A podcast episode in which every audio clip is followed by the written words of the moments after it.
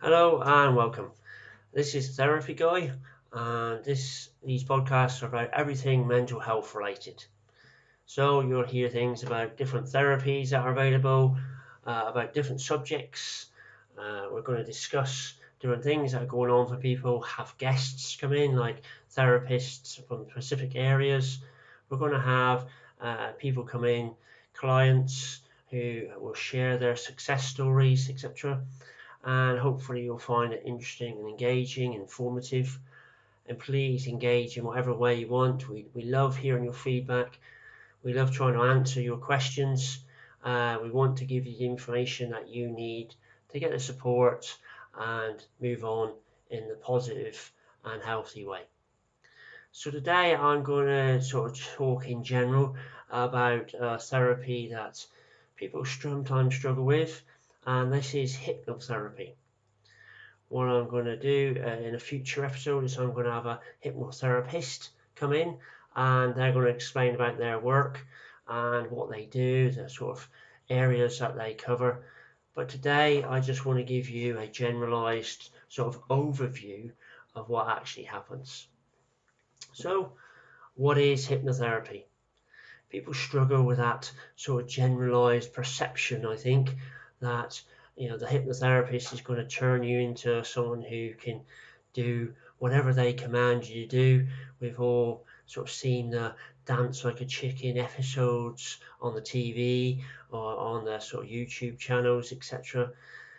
We all sort of see that, those sorts of things, and historically, the media has presented that sort of image about hypnotherapy and hypnosis their hypnotherapy is so much more than that. Right? Uh, those sorts of things can happen at, for entertainment purposes, yes. But from my experience, what the hypno- hypnotherapist is doing there, he's looking for a certain personality type. He's apply he or she is applying certain pressure, and they want people who are quite compliant. So that's why they can't do it to everybody in that situation. So those sorts of uh, hypnosis and that thing, you, they might get 10 people up on stage and they might send maybe six or seven people back and they'll only actually have a few people left that they feel are going to be responsive to that type of pressure, to that type of hypnosis. So it's really different to what you'd expect and what you'd actually receive in a hypnotherapy session. What I'd suggest you look for is uh, someone who has clinical hypnotherapy uh, qualifications.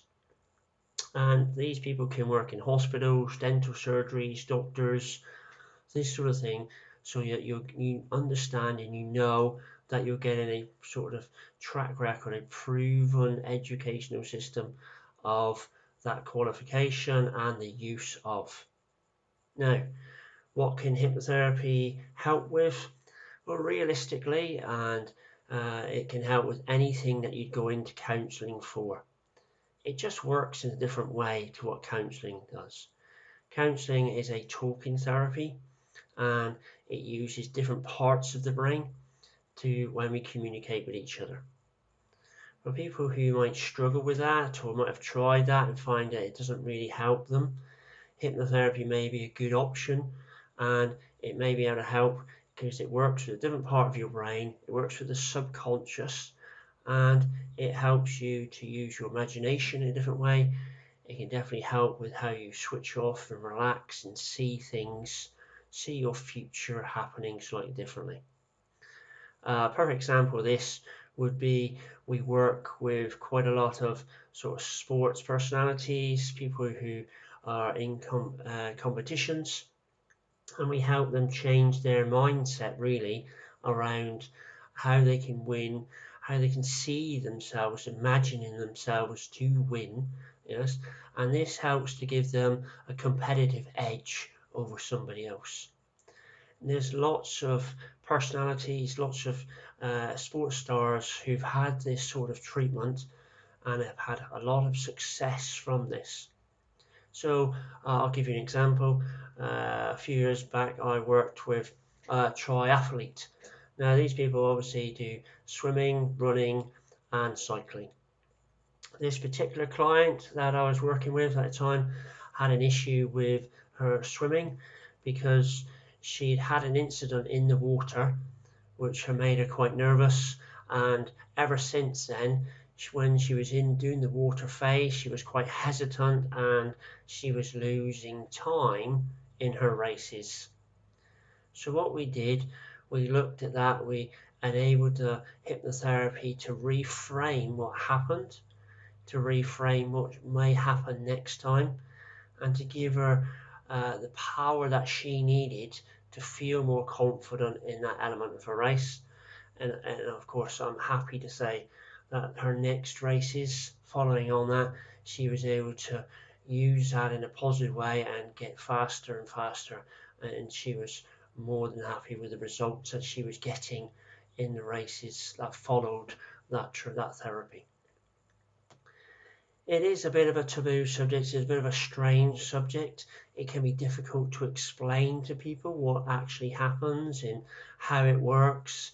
And I think because there's lots of confusion around it, lots of conflicting sort of statements uh, on the internet, if you type in hypnosis and hypnotherapy into Google, you'll you'll get a huge range of different results, ranging from the completely sort of idiotic, really, and, and silly, uh, to actual real professional results, recognised sort of uh, research and uh, treatment for it. In the UK, the NHS recommend it. It's, it's gone through the NICE guidelines. It helps with certain therapies. It helps a lot with gastroenterology departments. IBS is something that is recommended uh, for with hypnotherapy. So uh, you can start to see that if big organizations are starting to use it in different ways, then it's going to be fine for yourself. It's finding the right hypnotherapist with the right qualifications. That's what you need to be careful of. Lots of different company uh, countries, sorry, use it in lots of different ways and in some countries they're, using it in fantastic ways, even small operations. We can help people who uh, struggle with anesthesia to have small operations, to have tooth extractions, to help with all those fears and phobias that you might have. So it's a fantastic tool that I'd encourage you not to dismiss and encourage you to find out more from the people in your local area. And as uh, I've suggested before, even with counsellors, what I do is I'd go and meet a couple, ask questions, I go with a sort of list of questions that you want answering, find out about who they've treated before, where they work, those sorts of things, and then choose one that you feel comfortable with. If the first one is you don't feel comfortable with, then please don't give up try another one. I always sort of say it's a bit like taking uh, maybe an antibiotic. If you the doctor or the GP recommends an antibiotic and it doesn't work the first time, they will choose a different one to help you with whatever condition you have and whatever treatment it is. Counseling therapy is exactly the same. If one therapy doesn't work for you, please try a different one. There's lots of therapies that are really good at helping lots of people in a general way, but then there's more specialized therapy that can help you in uh, specific ways. Uh, going back to hypnotherapy, it's it's excellent in helping like these these fears and phobias. Uh, the classic ones, the fears of spiders, heights. Uh, obviously, uh, they have the classic stop smoking. Obviously, treatments that people use and people use it in different ways. Obviously, nowadays, uh, the new thing is that they're going to use it for when stopping people from vaping. So it's constantly evolving. Uh, the guys that are professional and uh, do this full time, they have high levels of training. They will have to undertake regular training and regular sort of CPD training events. So you can be assured that the professional hypnotherapist that you visit will be uh, highly skilled and highly trained in what they They should tell you about what to expect. Really, what to expect in a generalized version uh, is that you'd come into a hypnotherapy session, you'd have a short, brief conversation with a hypnotherapist about what it is you expect, what's how they can help, that sort of thing. And then you'd have the actual hypnotherapy itself. Now, how I explain that uh, in a very basic way, it's almost like you're half asleep.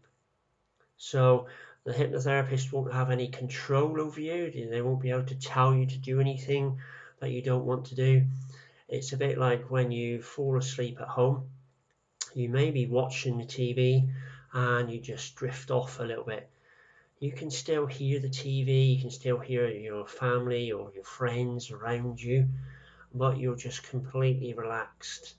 So your brain is still working, your imagination is still happening, you're still aware of everything, right?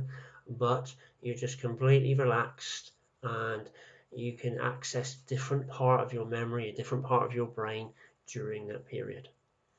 Now, we all drift off into this trance process right, every single day if you think of some examples I can give, maybe, uh, like I said, when you're watching TV, you can watch the TV and it may be your program that you're really interested in, and all of a sudden you've been watching it for a while and then you don't hear what the uh, producer said or the broadcaster said. You think, okay, and you might have to rewind it or ask your partner or friends what happened.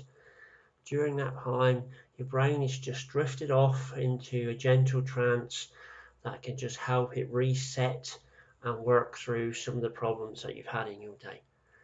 Hypnotherapy just extends that and just uses that very uh, basic trance process. It's very natural uh, to be used in a different, positive, and uh, useful way for yourself. So it's a normal thing that we all do. We don't recognize it so much uh, in our day to day lives because we don't put the label of trance or hypnotherapy on it. That's all it is.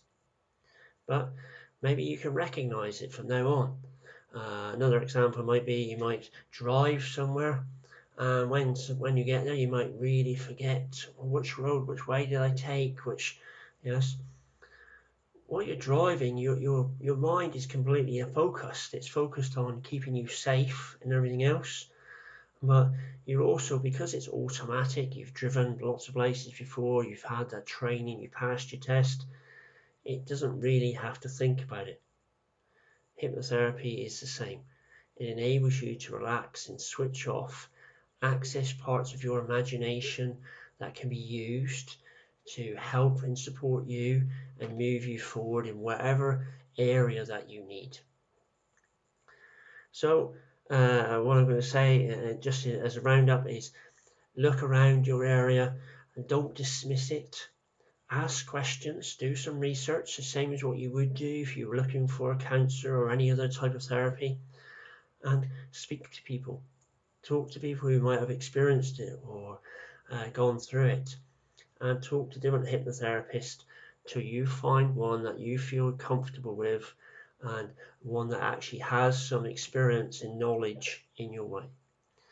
Now, like I said, uh, in a future episode, we're going to be having a, a hypnotherapist come in and she will explain what she does.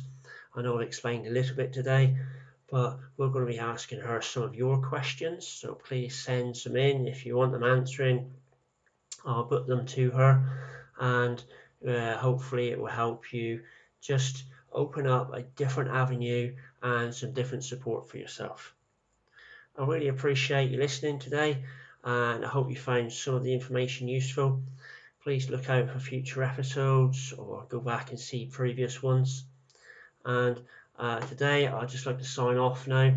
Uh, so thanks for listening. Uh, goodbye for now, the therapy guy.